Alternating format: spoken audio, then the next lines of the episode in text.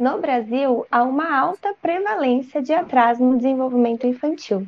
Quase 40% dos bebês aos seis meses estão com algum atraso em alguma área do desenvolvimento. E é sobre isso que nós vamos falar no episódio de hoje. Sejam muito bem-vindos a mais um episódio do programa Psicologia Perinatal em Foco. Eu sou Jéssica Castro. Eu sou Sara Stephanie. Café Esquiavo. No episódio de hoje, nós vamos falar sobre desenvolvimento infantil. Jéssica, vamos lá à primeira pergunta? Vamos lá. Rafa, por que é preciso avaliar o desenvolvimento infantil? Bom, é, é importante que a gente faça avaliação do desenvolvimento da criança, porque algumas crianças podem apresentar atraso no desenvolvimento, e quanto mais precocemente a gente descobre esse atraso, maior as chances de uma estimulação adequada para que esse comportamento mais rápido possível possa ser corrigido, tá? E a criança começar a apresentar. É, então é, é, importante por conta de prevenção mesmo, né? Então a gente consegue, é, inclusive, identificar algumas é, malformações, anomalias, né, durante a avaliação do desenvolvimento, caso a criança realmente não, não, não apresentar avanço na, na avaliação do, do seu desenvolvimento. Então, assim, é, não é uma, uma prática comum no Brasil, a gente não tem, né, em todos os espaços e lugares é, profissionais avaliando o desenvolvimento é, de bebês ah, essa avaliação do desenvolvimento, que eu tô falando aqui infantil, é principalmente de bebês, tá? Não, não é de crianças acima de dois anos. É claro que vale muito a pena a gente fazer a avaliação do desenvolvimento de crianças acima de dois anos. Mas geralmente essa avaliação ela vai acontecer quando o pediatra é, tem alguma suspeita, alguma coisa para poder identificar quais são as áreas de atraso e tudo mais. Mas aqui eu estou falando do bebê, tá? Esse infantil aí é do bebê. Então é importante a gente fazer a avaliação do desenvolvimento do bebê e na minha opinião, na minha opinião, não é só de bebês de risco, mas de todos os bebês. A gente precisava é, ter essa política e, e, que também fosse constante até a criança completar os dois anos, tá? Justamente por conta dessa alta prevalência aí que vocês acabaram de, de, de falar na apresentação desse programa. 40% aproximadamente dos bebês com até seis meses no Brasil estão apresentando algum atraso no desenvolvimento. Só que 40% dos bebês no Brasil, eles não apresentam condições de risco. O que, que, seriam condições de risco? A gente pode ter, por exemplo, filhos de mães adolescentes, filhos de mães é, soro positivo, é, é, crianças que nasceram prematuramente, crianças que nasceram com baixo peso, crianças que precisaram ficar internadas na UTI por algum motivo filhos de mães com alterações emocionais significativas ou transtornos mentais, ah, é, bebês que nasceram com alguma anomalia, má formação, tá? Então são é, gêmeos, tá? Então assim existem aí várias possibilidades de risco para atraso no desenvolvimento. E quando a gente fala em risco de atraso, não significa que a criança vai apresentar atraso. Não é todo filho de mãe adolescente, por exemplo, que apresenta atraso no desenvolvimento. Não é todo filho, né, de é todo gêmeo que vai apresentar atraso no desenvolvimento. Mas é, são crianças que apresentam um risco maior. Então, assim, é, a gente não tem é, essa, essa porcentagem, nesses 40%, né? Apresentados aí, de todas essas formas de risco. Aí a gente tem também é, muito de desinformação dos pais, tá? Então, muitas crianças estão apresentando atraso no desenvolvimento hoje, não é por ter nascido com alguma condição de risco ou porque durante o seu nascimento, né, aconteceu alguma intercorrência que levou essa criança para uma condição de risco. Mas a gente tem aí é, realmente a falta de informação dos pais. Os pais não sabem mais como comparar o desenvolvimento para saber se está adequado ou não. Muitos pais e mães hoje, a primeira criança, o primeiro bebê que eles vão ter contato é com o seu próprio tá? Antigamente, como as famílias eram mais numerosas, a gente tinha contato com os nossos primos, os nossos irmãos, né? E era fácil a gente ter uma certa ideia, olha, com tantos meses a criança está fazendo isso, com tantos meses é para ela tá fazendo aquilo, porque existia essa possibilidade de comparação, de contato. Hoje não, as famílias estão ficando cada vez é, menos numerosas, né? A gente tem aí a, as famílias, quando tem muitos filhos hoje, são são três, né? A gente fica aí na média de dois a um. E muitas famílias hoje, não tendo nenhum filhos, é, muitas famílias começaram a, a ter o seu primeiro filho após os 30 anos, após os 35 anos. Então, assim, a gente está vivendo um momento histórico na humanidade em que realmente a, a parentalidade está ficando cada vez mais avançada, né, numa idade acima de 30 anos. A natalidade caiu, a gente tem menos bebês nascendo. Com isso, os pais eles não conseguem é, saber se o comportamento do seu bebê está adequado ou não para a idade. Porque ele não tem comparativos, porque ele não tem experiência e porque ele também não recebe orientação. A gente não tem profissionais, qualquer um que seja, né, ah, fazendo essa avaliação mensal do desenvolvimento do bebê, de forma a gente encontrar, nossa, como tem profissional aqui na minha cidade, já tem quatro, né? Não, não existe isso, né? Na maioria das cidades não tem nenhum. Quando muito, a gente tem que é, recorrer a esses profissionais quando de fato o bebê nasce com uma síndrome de Down, quando tem suspeita de autismo, coisas assim, né? Uma prematuridade extrema. Então, aí, esses bebês, nessas condições extremas de risco, acabam sendo encaminhados para uma PAI próxima da sua cidade, ou vão para alguma clínica escola próxima da cidade, para que possa ser acompanhado. Porque o pediatra, às vezes, ele faz essa avaliação do desenvolvimento, mas não é constante, né? É, então, assim, a gente precisa fazer essas avaliações mesmo para é, crianças que não nasceram com nenhuma condição de risco, me, mesmo crianças é, que a gente imagina assim, olha, crianças pobres devem ter é, mais condição de risco, porque é, os pais têm menos informação, né? Têm menor escolaridade, então eles não sabem muito bem o que fazer. Aí é que vem, né, o, o, uma informação secreta. As crianças, né, que é, vivem em situação de pobreza, os pais é, acabam deixando a criança mais livre para explorar o ambiente, diminuindo as chances de risco de atraso. Diferente dos pais com bom poder aquisitivo, econômico, intelectual, que é, muitas vezes né, acabam impedindo a criança de se desenvolver adequadamente, porque ai, não posso deixar ir para o chão, não pode ir para o colo de não sei quem, o objeto que eu vou entregar é um, um objeto já pronto, elaborado, sem estimular a imaginação da criança.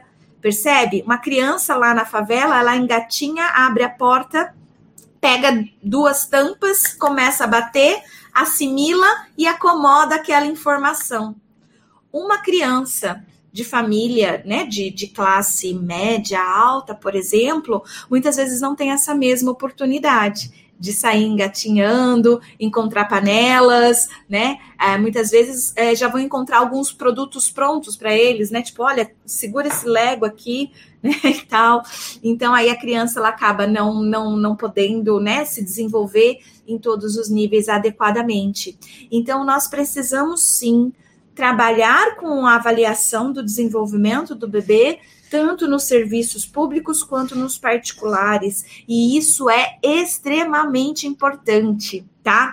Saiu uma reportagem agora, tem uma, uma semana, duas no máximo, que o número de prematuros no Brasil aumentou significativamente agora em período de pandemia tanto pelo fato né, da mulher que tem Covid, é diagnosticada com Covid, muitas vezes é preciso fazer né, uma cesárea, um parto aí é, urgente por conta da criança, para que a criança não tenha uma parada cardíaca, alguma coisa assim, né? Às vezes a mulher não está conseguindo respirar, está faltando oxigênio, então está nascendo muito bebês prematuros de gestantes, né? Com Covid, por exemplo. Mas não só por esse fato, mas pelo fato também do estresse, ansiedade, depressão né, que são as, as alterações emocionais que influenciam na prematuridade, tá?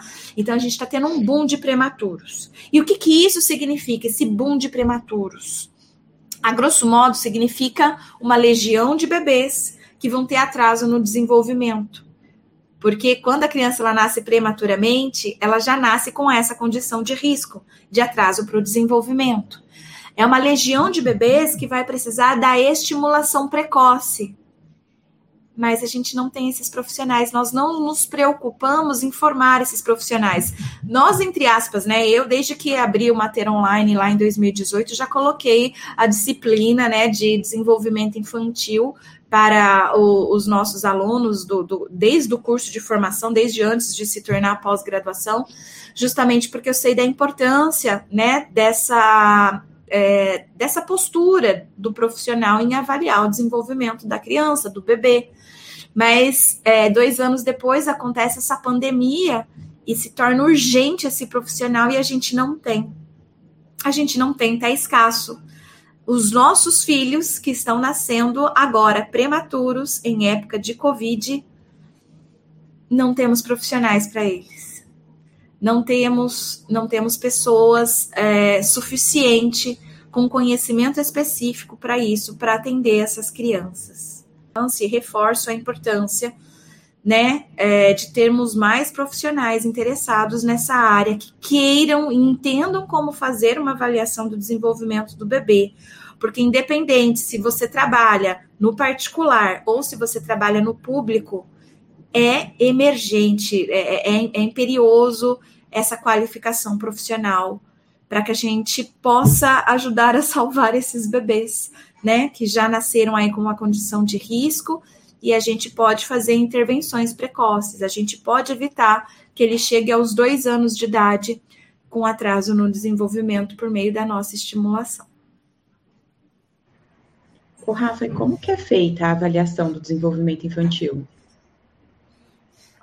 Olha, a gente pode avaliar por meio de vários é, instrumentos, tá? Então, existem vários instrumentos que permitem avaliar o desenvolvimento infantil. É claro que esse avaliador tem que ter condições mínimas de conhecimento sobre desenvolvimento infantil. Então, aprendizagem, maturação, é, marcos do desenvolvimento infantil.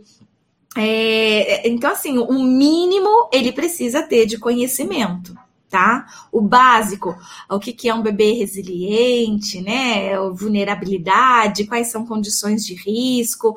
Então, uma série de conceitos, né? De conhecimento, de teorias, esse profissional precisa ter, ele precisa conhecer, tá?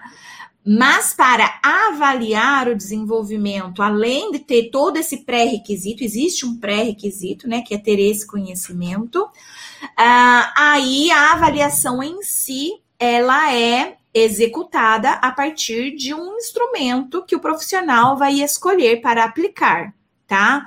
Os mais conhecidos hoje são o Portage, a Bailey e o Denver tá? Esses três são os mais utilizados e conhecidos aqui no Brasil. Existem outros? Existe, por exemplo, o Ministério da Saúde, ele tem uma ficha do desenvolvimento da criança, muito interessante, legal, inclusive ela vem na carteirinha, né, do, do dos bebês ali quando, quando nasce. Então, os próprios pais podem estar realizando a avaliação em casa, seguindo, né, a, carteirinha, alguns levam no pediatra do posto e ele né, segue essa carteirinha também. Mas o fato é que, é, apesar dos próprios pais poderem seguir essa, essa informação do desenvolvimento, essa ficha, eles não têm instrução, informação, né? de do que fazer, como como seguir ali algumas palavras como supino e prona, né, que acabam impedindo aí muitos pais de entender o que, que é que está querendo aqui, né? Que, que, que, que eu preciso fazer para avaliar o desenvolvimento do meu bebê. Mas a gente tem vários instrumentos, tá? Mas esses que eu acabei de falar o nome são os mais utilizados. E claro, você precisa de treinamento também para saber aplicar esses instrumentos, né? Então, eles não são assim o portas de a, a Bailey, você precisa, inclusive, ter certificação, né? Para poder utilizar ela, aplicar. É, você precisa fazer né, o curso e tudo mais para poder uh, utilizar. O Portage não, o Portage você vai precisar ter habilidade, né? É, treinamento também para utilizar, mas é, é, é mais simples, tá? É, ele, ele é um livro grosso que você precisa ler e tal, mas dependendo se você for fazer só com bebês, que é o nosso caso aqui que a gente está falando dos bebês, né? Então aí é uma parte só que você precisa dominar ali nesse instrumento, por exemplo. A, o Denver, ele é um dos mais fáceis a ser utilizados também, é claro que você também precisa de treinamento, conhecimento, mas ele é um dos mais fáceis também, porque ele é uma folhinha só, então você só usa uma folhinha, segue a reta na idade da criança, e nas linhas vão ser apresentados comportamentos, né, que você precisa identificar. Então, geralmente a gente vai avaliar por meio desses instrumentos se a criança, né, fez o comportamento, né, a gente marca ali, por exemplo, um positivo, né, tipo, positivo, fez, né, se ela não fez o comportamento, geralmente se coloca ali um negativo dizendo, olha, a criança não fez. E aí cada instrumento vai ser de uma forma. Alguns instrumentos vai ser assim, ó, um único não fez, já significa que a criança pode estar em risco, que é o caso do Denver. Uma única coisa que a criança não faz quando ela está na idade para fazer, a gente já coloca que é né, possível atraso no desenvolvimento. Diferente do Portage, por exemplo, que a gente não vai fazer é, essa dimensão global, né? Falar, olha, essa criança está com atraso no desenvolvimento. A gente consegue olhar pelas áreas do desenvolvimento. O Portage, por exemplo, ele tem cinco áreas: é, cognição, linguagem, motricidade, socialização e autocuidados. Então, tem essas cinco áreas, o Portage.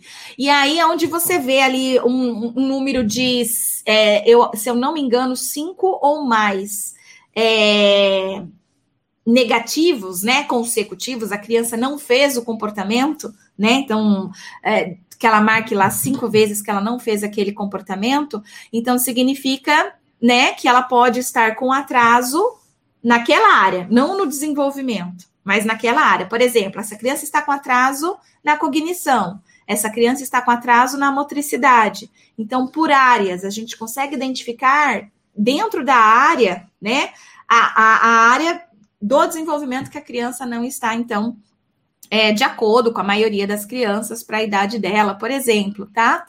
E a Bailey também a gente consegue fazer por área e global também. Então, a gente consegue identificar se a criança apresenta atraso no desenvolvimento ou se ela precisa receber mais estimulação em uma determinada área, porque é naquela determinada área que ela está apresentando maior dificuldade aí, né, de, de apresentar os comportamentos que já, já seriam esperados para a idade dela. O Rafa, esses instrumentos que você citou, eles são privativos do psicólogo ou outros profissionais da saúde também podem estar utilizando para fazer essa avaliação no desenvolvimento infantil? Excelente pergunta, Jéssica. Então, esses instrumentos, todos eles podem ser utilizados por qualquer profissional da saúde, não é privativo do psicólogo, tá? Então, inclusive, é, pediatras, psicólogos, enfermeiros, é, fisioterapeutas, fonoaudiólogos, tá? Então, os vários profissionais aí que trabalham com essa área podem sim é, utilizar esses instrumentos. Inclusive, o Portage ele é interessante porque ele foi feito não só para profissionais, como para família também. A intenção, quando o Portage foi criado, era que as famílias pudessem comprar é, essa, esse instrumento e a própria família pudesse e avaliando e avaliando não, e estimulando o desenvolvimento da criança em casa, tá? Então, nem mesmo a pessoa precisa ter um diploma de, de, de curso de é, profissional da saúde, tá? Não necessariamente isso, precisa ter conhecimento para saber como aplicar, como fazer.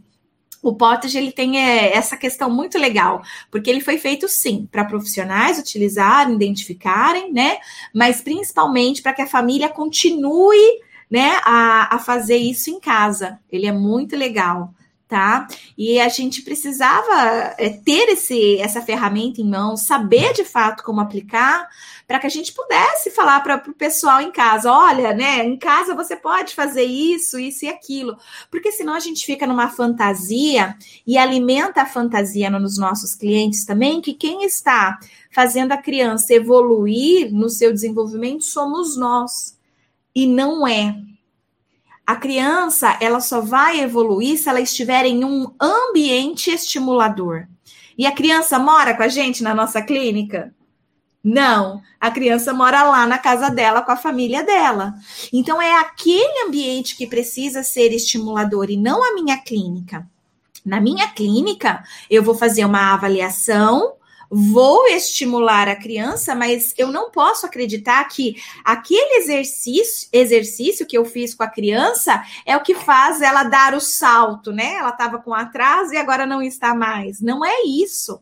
Eu necessariamente, enquanto profissional, vou precisar da parceria desses pais. Esses pais eles precisam estar comprometidos também com a estimulação do desenvolvimento do seu bebê.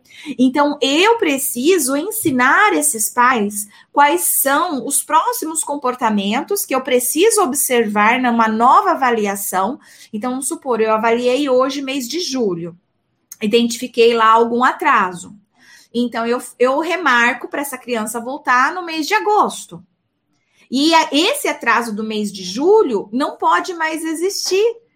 Porque ali eu estimulei e ensinei a família como estimular, como continuar estimulando aquele comportamento em casa. E isso é muito importante. Então, essa parceria entre o profissional e a família é extremamente importante. É, a, a pessoa da família, inclusive, que, que leva esse bebê para os nossos atendimentos, inclusive, precisa ser o principal cuidador do bebê. Porque tem algumas informações que eu vou precisar pegar com, com essa pessoa. E se a pessoa não souber responder, vai ficar comprometido muitas vezes a avaliação. Tá? É muito interessante que a avaliação de linguagem em bebês, eles não costumam emitir os sons que nós, avaliadores, estamos precisando ouvir durante a avaliação, mesmo que a gente fique por uma hora com aquele bebê ali. Dificilmente, porque eu sou uma pessoa estranha, num lugar estranho. Então, dificilmente aquela criança vai se sentir totalmente confortável e à vontade para emitir o tal do som que eu queria ouvir. Nessas horas, eu preciso ter confiança nesses pais e saber como perguntar para esses pais, porque pais adoram é, super estimar o comportamento da criança. Eu me lembro que eu falava assim para os pais, né? Quando eu era um pouco ingênua ainda no começo, né? Eu falava assim: ah, ele já fala alguma palavra com sentido, né? Explicava ali. Ah, fala assim, água. Eu, água? Sim, água. Eu falo água. Eu falei, nossa, que legal! E como que ele fala água, né? Aí vinha, ah, ah, ah. né? Então, tipo assim, você tem que, você tem que ter esses, esse, essa malícia, né? De, de perguntar para os pais, né? O, o, o que exatamente eles estão chamando de, de água, né? Então, quer dizer, a criança, ela já, já, já identificou que quando ela faz aquele som daquele jeito, ela quer água, né? Os pais conseguiram estabelecer essa comunicação, mas não que a criança fale água. tá? Então a gente precisa ficar atento quando a gente está fazendo, por exemplo, esse tipo de avaliação lá na linguagem. Né? Saber o que perguntar. É... A criança se comunica, sim, se comunica. E o que, que ela comunica? Ah, não, ela olha e a gente pega o objeto, ela, né, aponta. Aí você começa a descobrir que ela, né, por isso que ela ainda não está falando, ela está usando os gestos ali, que é uma linguagem, claro, mas a gente está esperando que ela use a, a voz, né, os sons mesmo, para se comunicar e tudo mais. Enfim exige então desse profissional essa certa expertise, esse conhecimento, né? E claro que quanto mais você avalia bebês, mais você vai ficando também é, com experiência na avaliação, as coisas vão ficando mais fáceis, né? Para o avaliador, mas o avaliador, mesmo iniciante, ele tem esses recursos, né, para ir se pautando nele. Vai demorar mais a avaliação? Vai demorar mais, mas tudo bem, né? Conforme você for recebendo mais pessoas aí, fazendo mais avaliações, isso vai ficando mais fácil também, tá?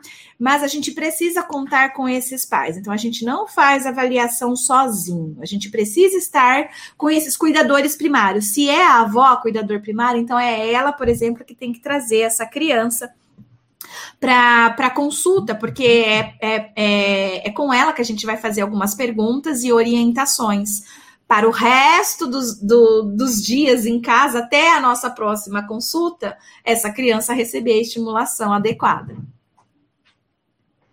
O Rafa, e o que, que é essa estimulação precoce? A estimulação precoce, ela vai acontecer principalmente em casos de é, risco de atraso para o desenvolvimento tá? Então, a, a criança, ela apresenta, ela, ela nasceu prematura, que é o que a gente, né, tá, tá vendo aí que tá tendo esse boom de prematuridade agora na época de Covid, precisando de profissionais para fazer essa avaliação. Então, a gente já sabe que prematuros vão apresentar atrás. Eu vou, eu vou esperar a criança chegar aos dois anos de idade e perceber que ela ainda não está andando e falando para fazer alguma coisa? Entende? Muitos fazem isso. Muitos, muitos. Infelizmente, a gente tem aí muitas famílias que não receberam informações adequadas, né? Não, não tinha instrução, né? E, e acabou acontecendo isso com milhares de, de famílias. E, e a gente está num, num momento ideal, adequado para a gente evitar que isso aconteça com as próximas famílias, né? Começar a agir já, né? Com esses bebês de agora e tudo mais. Então, a gente precisa é, passar mais informações para esses pais. Eu me esqueci o que, que era a pergunta, Jéssica, estou tentando enrolar aqui. Estimulação precoce. O que, que é? Ah, tá. Obrigada. A estimulação precoce, então. Então, esses bebês que nasceram com condições de risco, a gente não precisa esperar ele ter dois anos de idade, apresentar atraso para a gente fazer alguma coisa. A gente já sabe que crianças que nasceram prematuras tendem a apresentar atraso no desenvolvimento. Então, a gente faz a estimulação precoce, ou seja, quando, vamos supor, alguns bebês vão nascer de seis meses, eles vão ter que ficar alguns meses internados, né? Até que ele possa ir para sua casa, tá certo? Então, quando esse bebê sai do hospital, então no mês seguinte, eu já devo começar a estimulação precoce, tá? Então, esses pais já podem procurar um profissional é, habilitado para isso, para fazer avaliação do desenvolvimento, algum psicólogo é, perinatal, por exemplo, que tenha feito o curso dele aqui com o Mater Online. O Mater Online eu acho que é o único no Brasil que, que, que trabalha com desenvolvimento infantil tá? É, que forma psicólogos perinatais. Então, assim, é, se você quiser ir atrás de um psicólogo, procure um do Mater Online. E se você quiser também buscar um profissional da saúde, veja também se ele foi formado pelo Mater Online, porque a gente também é, é, oferece aqui um dos, dos, dos, únicos cursos no país que forma profissionais para atuar tanto na saúde mental materna como no desenvolvimento do bebê, tá? Então, procure esses profissionais mais qualificados. Por que, então, se a criança nasceu com essa condição de risco, se nasceu com síndrome de Down, nasceu baixo peso, tá? São crianças que tendem a apresentar atraso no desenvolvimento, gêmeos, né, como eu falei, filhos de mães adolescentes tendem a apresentar atraso no desenvolvimento. Então, a gente não precisa esperar essa criança apresentar um, um atraso visível para começar a intervir. A estimulação precoce, ela serve para a gente começar antes, tá? Antes. Então, assim, é, eu, eu consigo ver ali a criança com um mês de idade, eu sei que ela está apresentando atraso por conta da condição que ela nasceu, né? E ali, então, eu faço a estimulação adequada, ensino os pais como fazer em casa, para que essa criança, ela, ela dependendo, né, do, do caso que for, ela possa ter um comportamento mais próximo possível de uma criança de mesma idade que ela, tá? Alguns casos será possível, outros casos não, uma criança que nasce com uma paralisia, por exemplo, severa, vai ser difícil da gente, né? Mas a gente não, não precisa deixar aquela criança vegetando, né? Como se fazia décadas atrás. A gente consegue oferecer estimulação para essa criança. Então, muitas delas vão a fisioterapeutas, né? Que vão fazer esse exercício de estimulação precoce. Então, é para isso que serve, tá? Para que a gente é, evite que a criança apresente atrasos mais significativos lá no futuro, quando a gente poderia estar tá fazendo alguma coisa antes, tá? Uma ação antes para diminuir aí a, o, os agravos. Então, uma estimulação precoce para um bebê, por exemplo, que é gêmeos, né? Eu já consigo logo lá no primeiro mês identificar se está apresentando algum atraso ou não. Se tiver, eu já faço estimulação, já ensino os pais a como estimular em casa. Há uma alta probabilidade de no mês seguinte essa criança não apresentar mais atrasos. Né, porque os pais fizeram e você vai seguindo e acompanhando essa criança. Mas sem o seu acompanhamento, a tendência é que lá na frente esses pais encontrem, né, atrasos no desenvolvimento dessas crianças, o que vai levar um tempo maior aí para conseguir é, fazer estimulação adequada. Rafa, ainda referente a, aos instrumentos de avaliação, a Mai Gomes no Instagram perguntou o seguinte: Rafa, e avaliando um bebê, você recomenda usar mais de um instrumento ou apenas um instrumento é suficiente? Depende do instrumento que vai escolher, tá? Se for escolher, por exemplo, a ficha é, ih, tem embaçando aqui. É, se for escolher, por exemplo, a ficha é, do desenvolvimento do bebê do, do Ministério da Saúde, por exemplo, ele não é um instrumento diagnóstico, tá? Ele é de, de rastreio. Ele é de rastreio. Então, ah, se você puder utilizar ele e escolher um outro como o Portage ou a Bailey, por exemplo, né, melhor, tá? Ah, o Denver, a mesma coisa, ele é de triagem também, ele é de rastreio também. Se você identifica algum atraso no Denver, eu recomendaria que, que usasse também ou o Portage ou a Bailey, tá bom? Então depende. Se você escolher um desses dois, que, que eles são de triagem, muito mais rápido, fácil de aplicar, mas identificou atraso é, e você está se propondo a ser esse profissional que vai realmente fazer estimulação e tudo mais, então é importante ter é, um, um, outro mais completo, como o Portage ou a Bailey, tá bom? Agora, se você já está usando a Bailey, não, aí não, não tem essa necessidade, tá? É, lembrando que precisa sempre de treinamento, conhecimento para poder aplicar esses instrumentos. O Rafa, a Juliana está perguntando aqui no Instagram. No caso de prematuro, temos que considerar a idade gestacional em relação à idade a partir do nascimento? E olha, existe um, um grupo de pessoas que, que estão começando a dizer que não, tá? Mas isso é muito novo, é muito um, menos de 10 anos. O que a gente tem consolidado é que uh, precisa fazer a idade corrigida tá? Então a gente chama de idade corrigida. Então, se a criança ela, ela nasceu, por exemplo, de seis meses, quer dizer, quando ela, quando ela completa um mês de vida, na realidade, ela, ela teria é, comportamentos de um feto de sete meses e não de uma criança que nasceu de nove meses de um mês, percebe? Então, eu não posso esperar de um feto, né? Alguém que nasceu com seis meses e tem um, um mês de vida, o mesmo comportamento de alguém que nasceu com nove meses e tem um mês de vida. Percebe? Não, não tem como a gente fazer esse tipo de comparação. Então, a gente faz a, a idade corrigida, que é levar em consideração que é, realmente não era para estar tá fazendo aquele tipo de comportamento ainda, tá? É, mas tem uma, uma, uma outra vertente aí teórica que há pouco tempo, né, tem estudado e dizendo que essas crianças que nasceram prematuras é, não pode achar que elas são uma folha em branco também, né? É, elas estão tendo bastante experiências aí, é, mesmo com idade fetal, né? mas elas já estão extraútero, então elas já, já estão tendo contatos diferentes do que um feto teria, tá? E isso influencia também no desenvolvimento. Rafa, tem mais uma pergunta no Instagram aqui da Carol.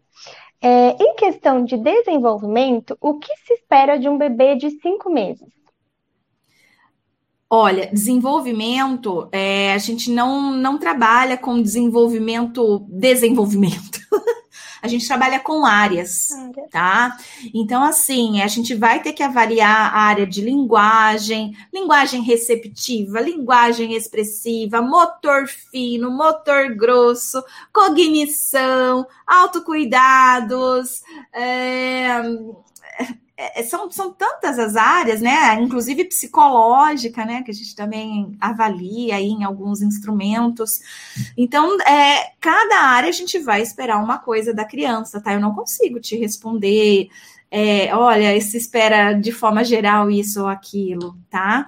Então, assim, é, são muitas as coisas que a gente pelo menos uns 120 comportamentos diferentes a gente espera de uma criança com hum. três meses. Com cinco, já deve ser uns 700 e poucos comportamentos. Eu não posso ficar aqui fazendo uma live falando 700 e poucos comportamentos, mesmo porque eu não lembro de todos eles, tá? Mas são muitos os comportamentos que se espera de uma criança com cinco meses. Por isso que a gente usa instrumentos. Por isso que a gente pega um instrumento, a gente aprende sobre o instrumento, e aí a gente vai seguindo e vendo: olha, com cinco meses, na área de linguagem receptiva, para a criança estar tá fazendo isso. Olha, com cinco meses, na área de linguagem expressiva, para a criança estar tá fazendo aquilo. Olha, na área de motor fino, uma criança de cinco meses é para estar tá fazendo isso. Percebe? Então, aí a gente tem esses comportamentos para estar tá observando como esperado para o desenvolvimento da criança. Se a criança ela, ela tem mais positivos do que negativos, significa que ela está com desenvolvimento global, ok, tá? Mas se ela apresenta mais negativos do que positivos, a gente entende que ela está apresentando atraso no desenvolvimento. E aí a gente vê esse atraso no desenvolvimento identifica a área que a gente precisa fazer, então, a estimulação, tá? Então, uma criança de cinco meses, o que a gente mais observa comportamentos é na área motora. O próprio Piaget já falou que de zero a dois anos, né, a gente vive o período sensório-motor né? Então é o desenvolvimento dos órgãos do sentido, visão, audição, tato, que a gente vai internalizando esse mundo por meio dos órgãos do sentido, e, e a sensorial e a motricidade, né? Que a gente consegue observar bem. Então, aos cinco meses, apesar da criança ter que ter já uma linguagem, uma cognição, né? Uh, autocuidado, socialização, entre outros comportamentos, o que a gente mais observa, né? É o motor. Então, uma criança de cinco meses, por exemplo, é uma criança que já precisa estar durinha, né? Ela já, tá, ela já precisa é, conseguir equilibrar o seu próprio pescoço, ela não pode mais ser aquela criança de um mês, né? Que, que, que não consegue controlar o próprio pescoço.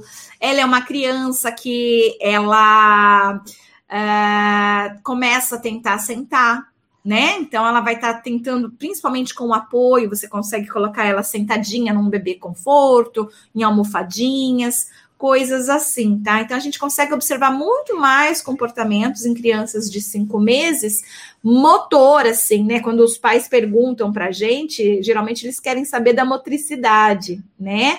Mas para nós que somos profissionais interessados em trabalhar com isso, não é só a motricidade o nosso interesse, tá? Mas sim em todas as áreas do desenvolvimento aí da criança.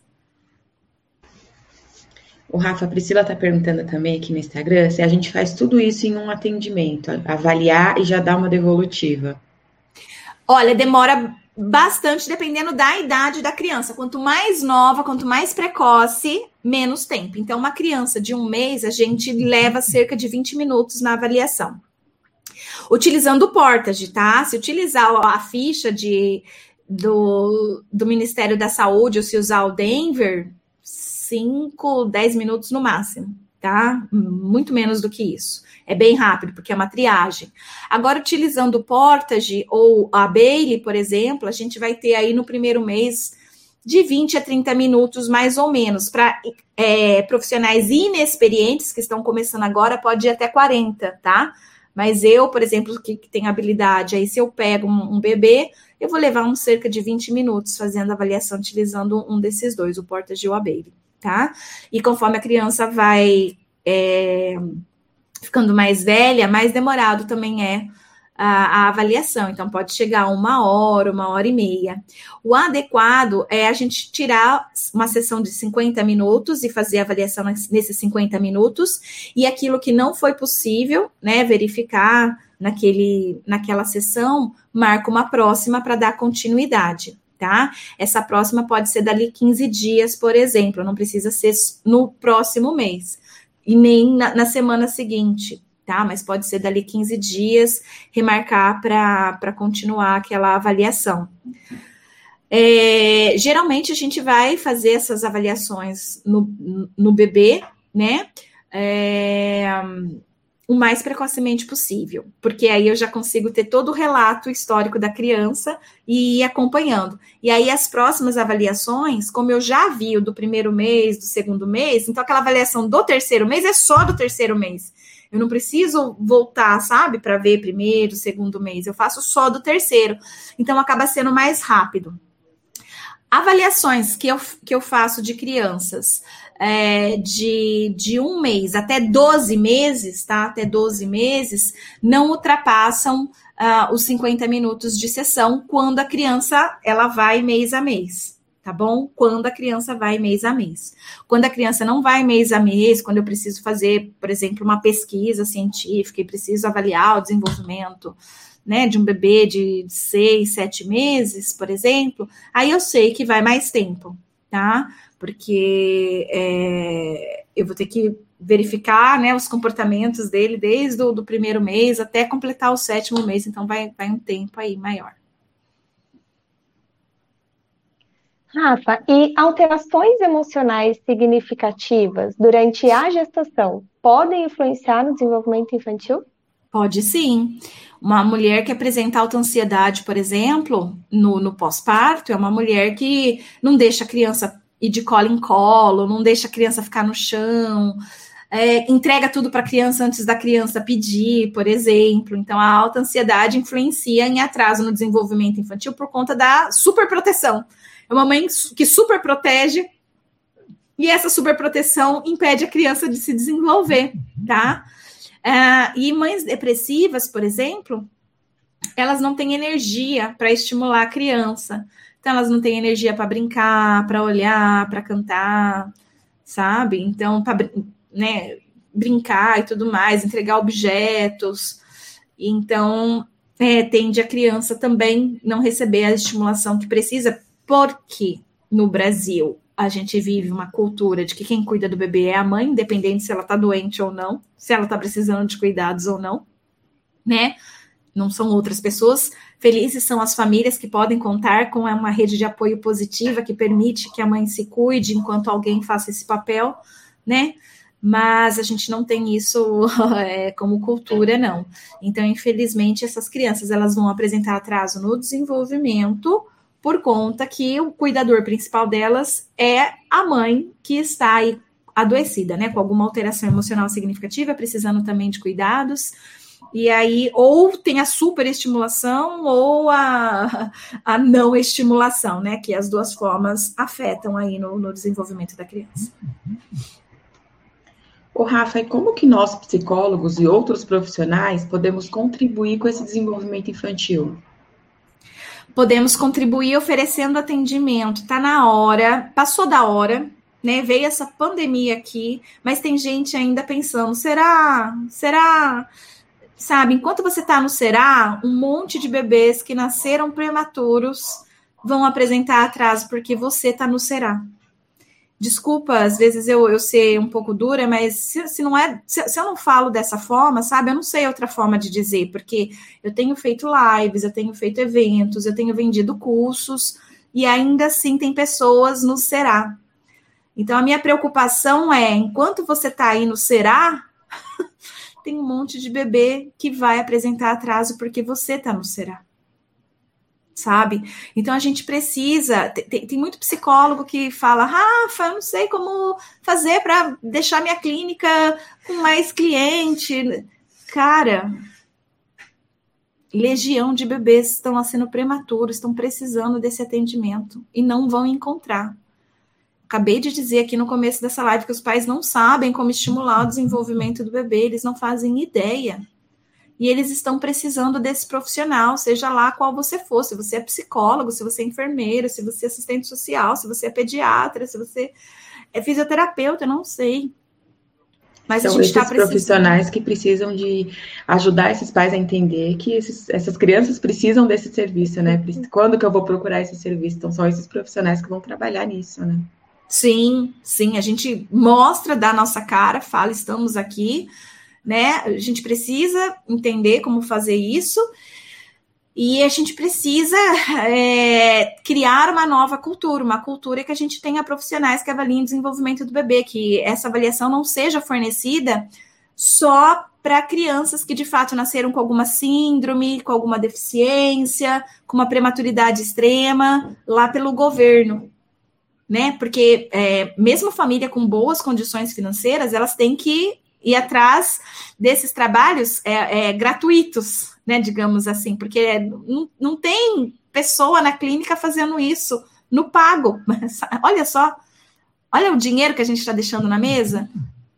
É dinheiro que a gente está deixando na mesa, por quê? Porque a gente pode estar tá fazendo esse serviço, tá? Então tem muita gente aí querendo é, procurando por esse profissional e não sabe, às vezes, é, máximo indo num pediatra, né? Pagando um pediatra para que ele faça essa função, porque é, ela, é, muitas mães não sabem nem que profissional que procura, né? No, no particular para isso. Então a gente precisa dar a nossa cara. É, é, um, é um, um espaço de atuação importante que, apesar de até 2021 não existir em larga escala, a pandemia veio e só tornou mais urgente que já precisava ter acontecido desde antes, né? Só trouxe mais urgência para isso. Então a gente precisa de mais, tá?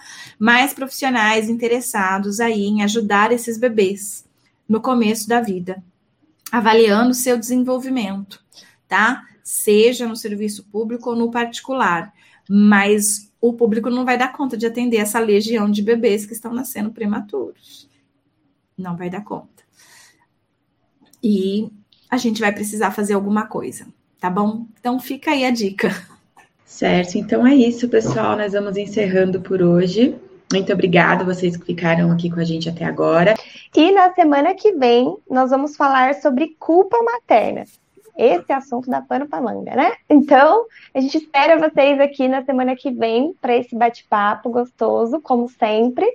E agradeço mais uma vez a Rafa por toda a contribuição, por reforçar essa importância de cuidarmos e nos atentarmos mais para o desenvolvimento infantil, né? Inclusive como uma, uma forma de prevenção. E agradecer todo mundo também que assistiu, então, aqui ao vivo com a gente, que vai assistir a reprise também. Nos vemos na semana que vem para falarmos sobre culpa materna. Tchau, tchau.